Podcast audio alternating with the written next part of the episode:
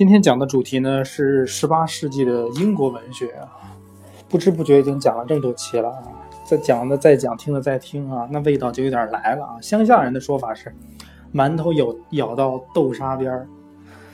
每一种文化，当它过去后呢，看回去是有一个人作为前导、代表、象征啊，事先是无法预知的，事中呢也是半知半觉，直到最后他死了，同代人基本上也不存在了。这时候呢，历史才开始说话，谁是前导，谁是代表，谁是象征，我们就能梳理出来了。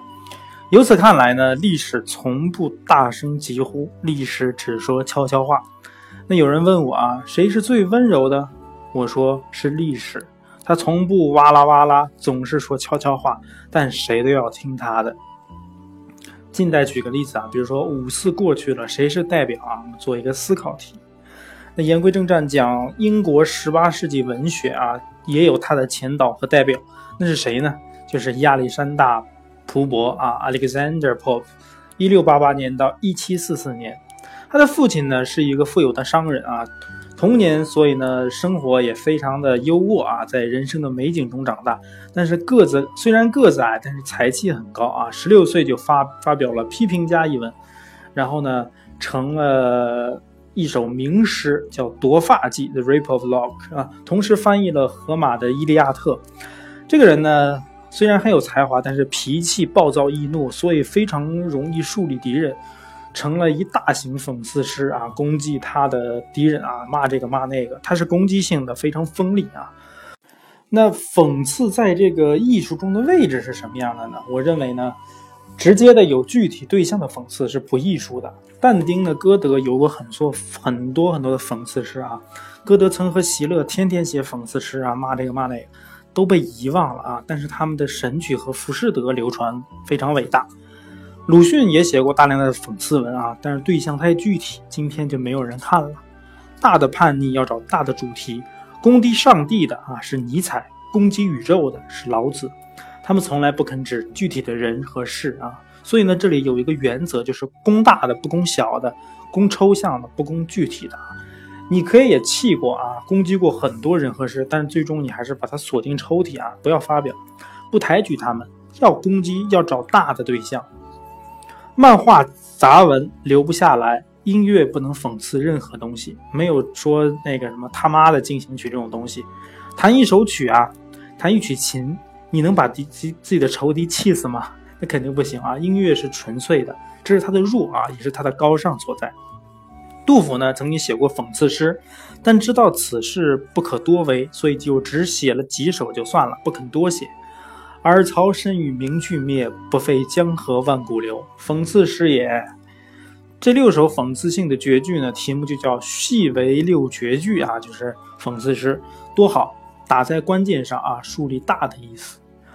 蒲伯呢，以这个夺发记成为了当时这个夺发记成为当时的文坛领袖啊。这个小史诗分五章。思想想象丰富，才调优美，在英国历史上呢，被评为仅次于莎士比亚。最后的作品《人伦》啊，《人论》啊，《As a Man》也是诗，也是哲理诗啊。《夺发记》是叙事的、抒情的，但《人论》呢是哲理的，公推是英国史上最高贵的哲理师。后来呢，他生病了，然后不能写作了，最终享年五十六岁。在世的时候呢，攻击他的人很不少，讽刺他的文字断断续续，也但是也连续不断，应该是连续不断啊，不是断断续续啊。但是这些人都淹没了啊，只有这个普普名声还在。用英国人的说法啊，历史是最有风度的，是吧？尔曹生与名俱灭，不废江河万古流。讲讲英国散文吧啊，十七八十呃十八九世纪呢，欧洲出现了杂志。散文、论文因之发达，因为有杂志，所以需要很多人来写稿，所以呢，散文和论文都很多了。小说中的这个伦敦贵妇人呢，早上化妆的时候就看报或者听人读报啊，因为物质相对丰富了啊，就追求这个精神的愉悦和这个生命的意义啊，这个文化意义啊。这个时候呢，出了两个特别有名的人物啊，一个叫爱迪生，一个叫斯蒂尔啊，Joseph Edison and Richard Steele。从前的文化生活是读圣经、史诗、牧歌，到十八九世纪呢，读书开始和日常生活有相关的兴味了。这两位作家呢，都是牛津的同学啊，牛津大学的同学，同生于这个一六七二年啊，一起办过好多报纸啊，也非常有缘啊。保卫报，然后就是 The Guardian，就是现在的卫报，一样的英文名字，但是不是同一张报纸，因为现在的卫报是来自于曼彻斯特卫报啊，跟这两个是不一样的体系。然后旁观者报。The Spectator 啊，等等。平时呢写政治活动，写剧本，啊，不是写这种。平时呢参与了很多政治活动，然后写了很多剧本。到一七一八年啊，两个人闹翻了啊，友谊也像婚姻一样要离婚啊。中国人说法叫缘尽而散啊，两个人就分道扬镳了。然后下位下面一位人呢，就是非常有名的这个《格列佛游记》的作者啊，叫乔纳森·斯威夫特啊，Jonathan Swift。一六六七年到一七四五年，然后呢，这个人呢是我童年的朋友啊，《大人格小人国》《格列佛游记》，呃，就是他的代表作嘛，你们可能没读过啊，也许听说过啊，他是爱尔兰人，被称为爱尔兰人的伟大儿子啊，他父母呢是英国人，他生活在这个，他出生在这个爱尔兰的都柏林。从作品来看啊。感觉他生活的非常平安顺畅小康啊，一定兴致勃勃好心情。我成年以后才知道，他是个很苦命、孤独、乖僻的机灵人啊，愤世嫉俗，恨人类恨到极点，爱情上又饱受痛苦啊。我知道后觉得很对不起他啊。比如说小时候呢，我家里有一位常年工作的裁缝啊，为五位主人做衣服。有一天呢，走进他的工坊，见他裁剪、过浆、熨烫，一针针缝啊，繁琐极了。以后我穿新衣时呢，总感觉有一种罪孽感啊。现在轮到我做裁缝啊，你们中也有像也有人像孩子啊，想走进我的工坊，瞧瞧怎样缝、裁剪、缝制啊。我比老家的裁缝精明，门关上不许人进来。斯威福特呢，特别记恨人类啊，又要写给人类看。晚年呢，曾有两两年他都不说一句话。父亲呢就很穷，又没有遗产。然后呢，他自小就跟贫困搏斗。最早呢，学于这个在剑桥的三一学院求学，后来自立拼到了牛津，在亲戚家打工。说是打工啊，其实是给亲戚家做仆人。曾经参加过政党活动，但是与人合不来。爱情中呢，也是挺悲剧的啊。他爱一个叫做斯特拉的小姐啊，但是呢，相敬如宾，每次必有第三者在场，他还他才跟这个。斯特拉说话。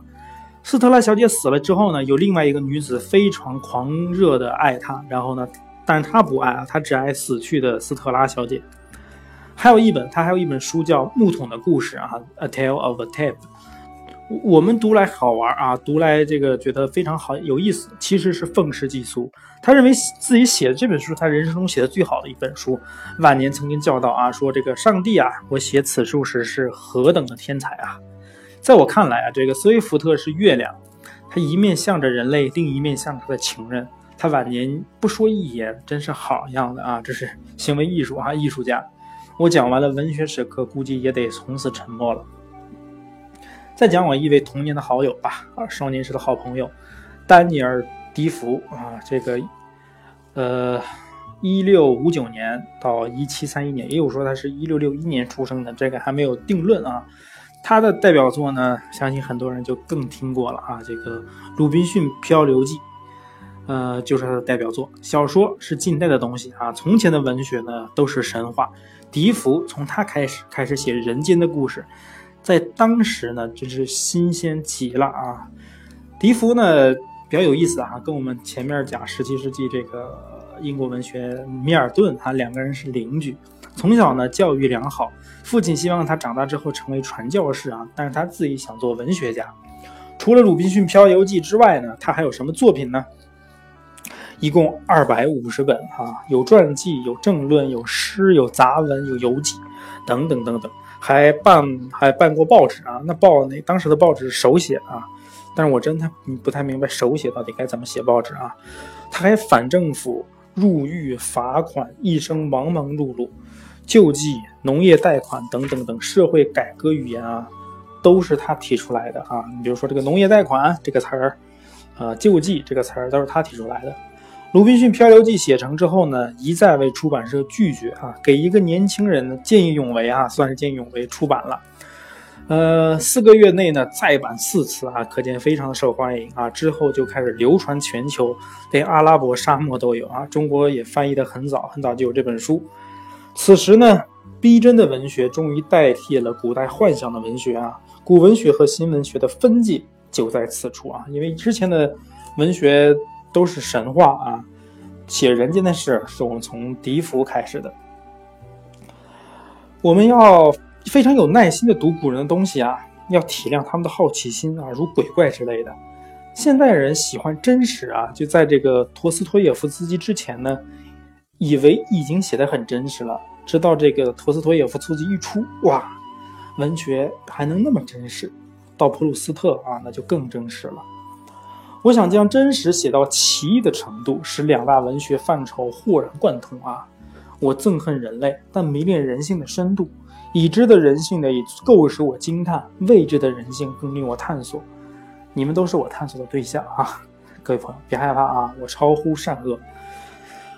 文学不是描写真实，而是创造真实。真实是无法描写的。上体，上帝呢是一个立体的艺术家，艺术家呢是平面的上帝。耶稣是半立体的，十字架只有正面好看啊，侧面不好看。非得把耶稣钉上去才好看。艺术家呢，要安于平面。尼采和托尔斯泰呢都不安于平面，想要立体，结果一个疯了，一个吃了，因为你想做上帝，对不对？笛福的另一名著叫做这个《伦敦大艺记》，艺就是瘟疫的疫啊，纯粹是一个小说啊。出版后，普遍人就认为这是一个技术作品吧，纪实的啊。史家呢，很多历史学家都把它当成资料来援引，但是那个大义。大瘟疫流行的时候，笛福只有五岁啊，所以呢，他全是想象的。《鲁滨逊漂流记》是欧洲大陆第一本纪实性小说啊，这里可以做历史题了哈。另一本小说《骑士回忆录》，想象纪实兼有，影响到后来的大仲马呀、斯科特呀等等。笛福一共有六本小说，但是都很成功。《鲁滨逊漂流记》名气太大，自己压倒自己啊，这个没话说。讲完这个笛福啊，再讲另外一个小说家。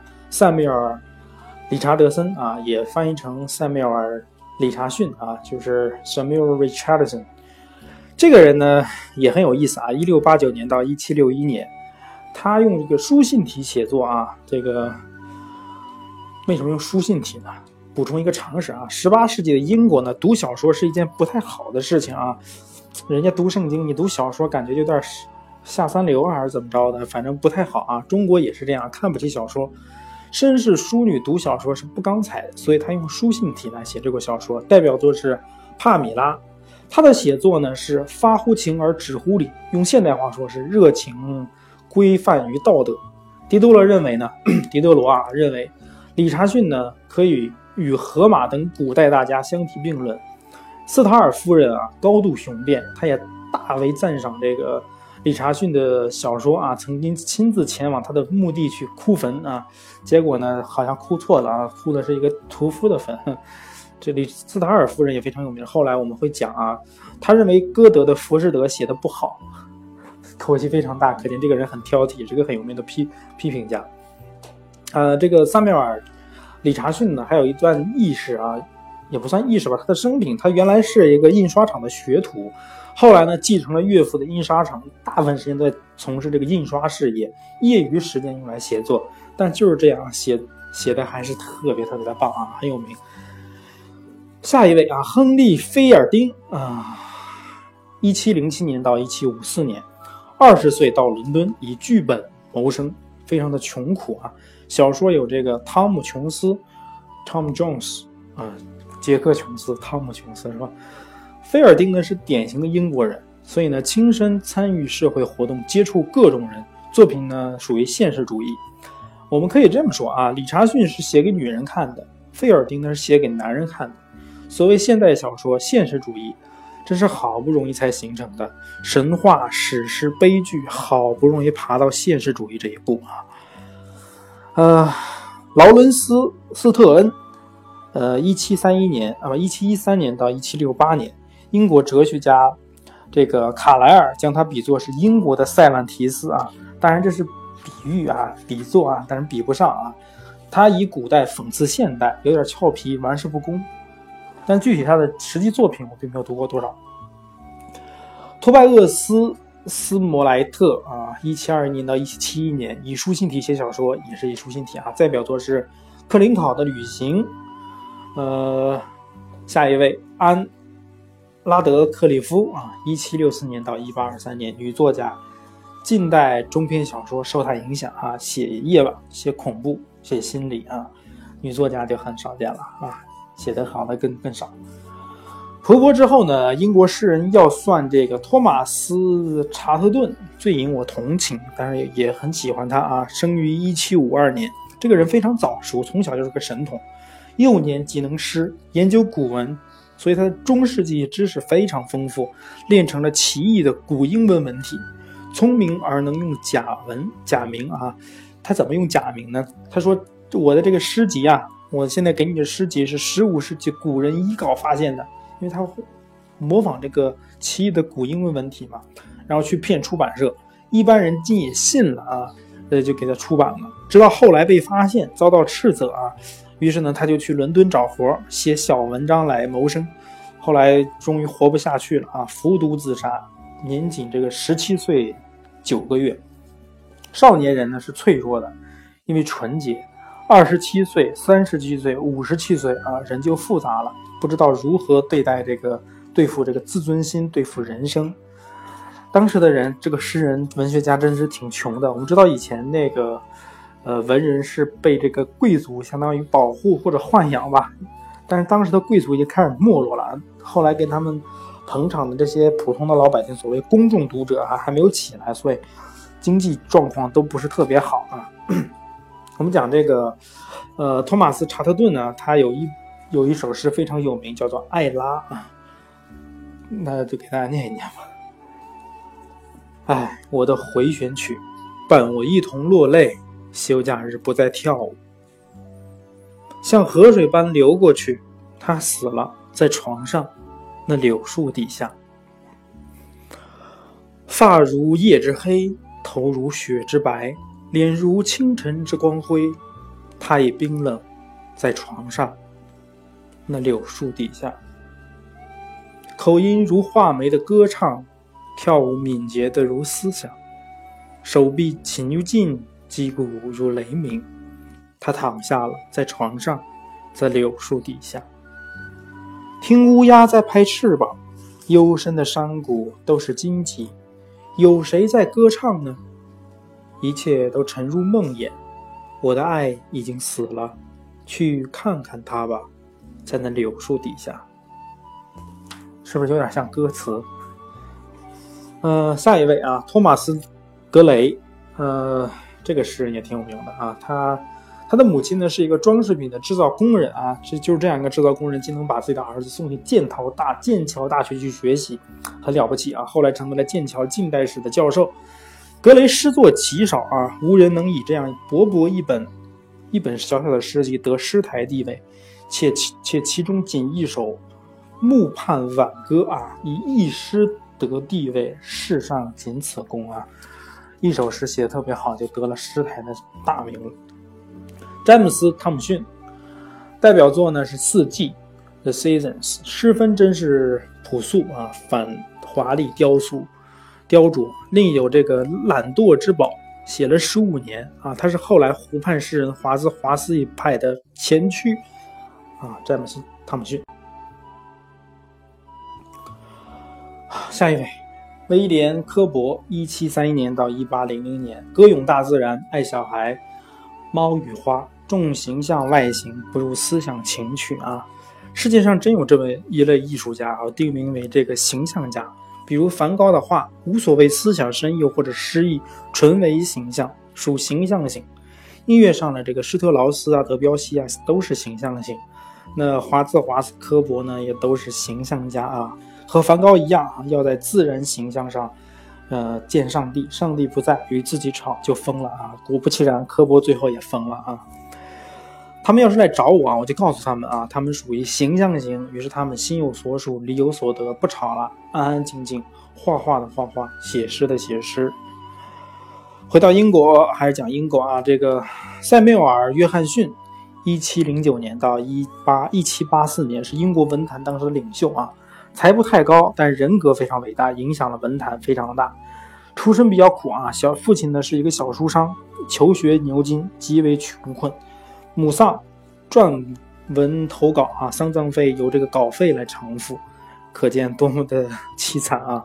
但是他不受权贵施舍啊，还奉养几位孤苦老人，他意志坚强，从不屈服。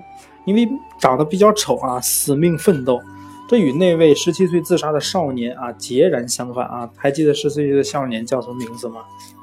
对，托马斯·查特顿啊！我也要跑野马。小孩的想法到底是坚强不屈好呢，还是撒手不管好呢？我看不活气势其实也是一种坚强。我说过啊，以此训道易，以不死训道难，说的太含糊。训呢是动词，道是名词，死是助词。以死得道是训，不死而得道是也是训，死而不得道是牺牲啊，不死也不得道是行尸走肉。所以牛羊死没有什么道不道的啊，你别说以死殉道，其实死的没有完完全没有任何意义，就无所谓了啊，无所谓殉不殉的，就是牺牲。然而以死殉道者看不起不死者，不死者又看不起死者，两者都没有得到。真的以死而殉道，一定会理解尊重那不死而殉道的人；真得到的不死者，一定会理解死而殉道者。这是对上帝说的啊，不必不必记啊。对学生讲啊，这里可以这个记一记啊。这个对。下面我们来讲讲奥列佛·戈德史密斯啊，God Smith，Oliver，一七三零年到一七七四年啊。以下作者呢，都跟这个约翰逊有点关系啊，因为当时这个约翰逊办办了一个文学会啊，下面这讲的这几个都是会员，所以我说这个萨缪尔·约翰逊财富太高，但是人格伟大，影响了英国文坛，就是在于这个啊，他办了一个非常有名的文学会，付之后进。呃，Goldsmith 呢，他的父亲呢是一个副牧师啊，牧师有副的，求学于都柏林的三一学院，非常穷，写歌卖啊，每首五先令。往爱丁堡学医，一七五四年，二十四岁游历国外，两年后回来，身无分文，但是大回带回来大量的素材，后来写成一本书，叫《世界公民》啊，《The Cities of the World》，一举成名，但是成名也没什么用啊，仍然困苦啊。十八世纪呢，贵族作为文学的保护人，就前面讲的已经开始没落了，后来的公众呢还没有起来，所以呢，十八世纪真是青黄不接。他欠房租入狱哈，房租都付不起。约翰逊来帮忙啊，就是前面我们讲的这个影响文坛的这个萨缪尔·约翰逊来帮忙。然后呢，他写了一本这个《维克菲尔牧师传》，约翰逊就帮忙他推荐啊，出版了啊，终于出版了，好不容易得了六十磅啊。此书呢，不仅感动了英国人，也感动了法国人、德国人。他的作品真朴可爱，明亮流利。其为人呢，也深得朋友们喜欢。一七七四年死掉啊，噩耗传来，一片哭声。好人啊，我读过他的诗作啊，《荒村》，呃，《The Deserted Village》，写的是一个旅人回到故乡，望着指望着重享童年时的暮色乡音，可是满目荒凉，从前的花园、住宅、学校都已经毁弃了。那时我是个惨绿的少年啊，惨得很，绿得很。现在头发白了，有朝一日回故乡，公路、高楼兴旺发达，那恐怕也是一种凄凉了。埃德蒙·伯克，一七二九年到一七九七年，政治思想家，他文学造诣表现在演讲词和政论中。译者以为他是一流的诗人，啊，但是作为一流的诗人，投身于政论中。一流诗人写什么都写得棒了。范尼伯尼啊，一七五二到一八四零，以抒情体写小说，也以日记方式继续着宫廷式和约翰逊文学会的内容。这都是约翰逊文学会的这个会员啊。爱德华·吉本这个就比较有意思了啊，大家听说过《罗马帝国衰亡史》，就是他写的。一七三七年到一七九四年，求学于牛津大学，《罗马帝国衰亡史》。呃，费时十三年写成，是他游历罗马所作，大量考证，同代高层学者都非常非常的赞赏哈。The history of the decline and fall of the Roman Empire。下一位就是大人物了，讲完了爱德华基本，基本是个大人物。下面一位更是大人物啊，休谟，Hume，一七一一年到一七七六年啊，他的名字叫 David David Hume，但大家都说休谟嘛，非常有名，大哲学家、历史学家，在英国呢，休谟、罗宾逊、亚当·斯密、沃波尔，还有这个切斯特菲尔德都在文坛上列名啊，非常有名。今呃也是这个启蒙运动的重要成员啊。今天以诗人开始，我们就以诗人结束啊。刚才讲完这个文学作家，讲讲讲讲几个诗人啊。罗伯特·彭斯，呃，Bones，英文名是 Bones，燃烧的那个 Robert Bones 啊，呃，Burns，Robert Burns，一七五九年到一七九六年，苏格兰人，有苏格兰莎士比亚的称号啊，动不动就是嗯苏格兰的莎士比亚，呃，苏格呃英国的塞万提斯啊。其实还是比不上啊。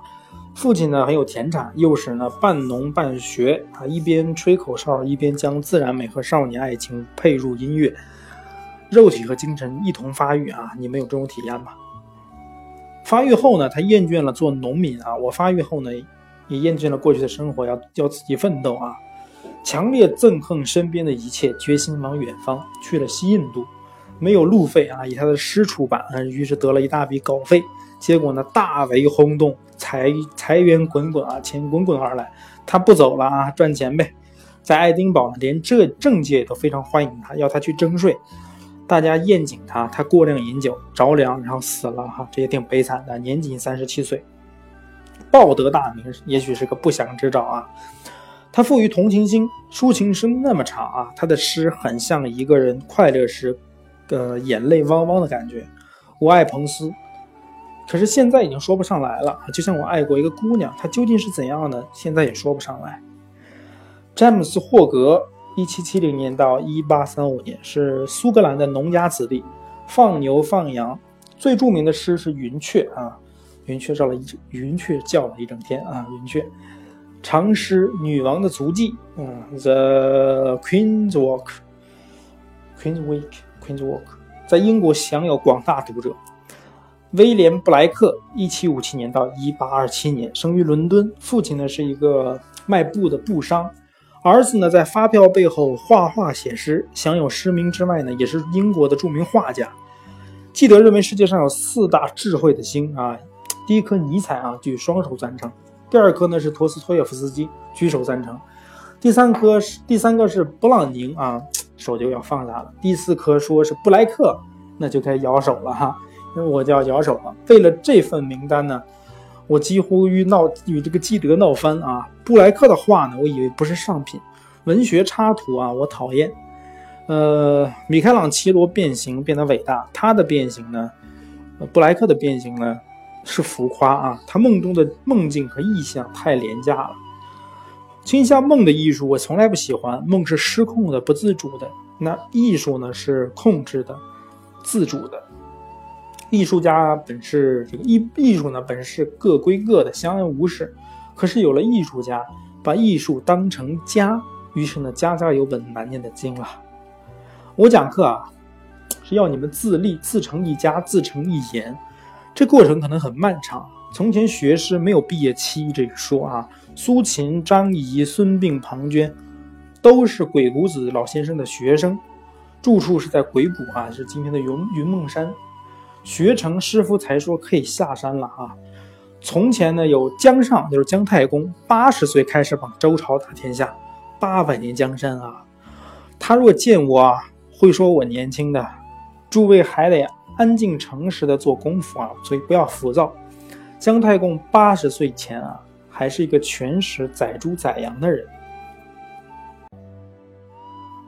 好嘞，那个分享一下布莱克的一首诗吧。一粒沙中见世界，一朵花中见天国。把无限存在你的手掌上，一刹那便是永恒。形象和灵智结合啊，这是布莱克最著名的诗《天真的预言》。在这在这这种东西呢，在中国诗里面是老话题了。为什么他写来饱满、正常、健康呢？写酒中国人老手，可是西方人来写啊，写来也真健康。学问本领就看你的观点和方法，无所谓正确不正确，只要有观点方法，东西就出来了。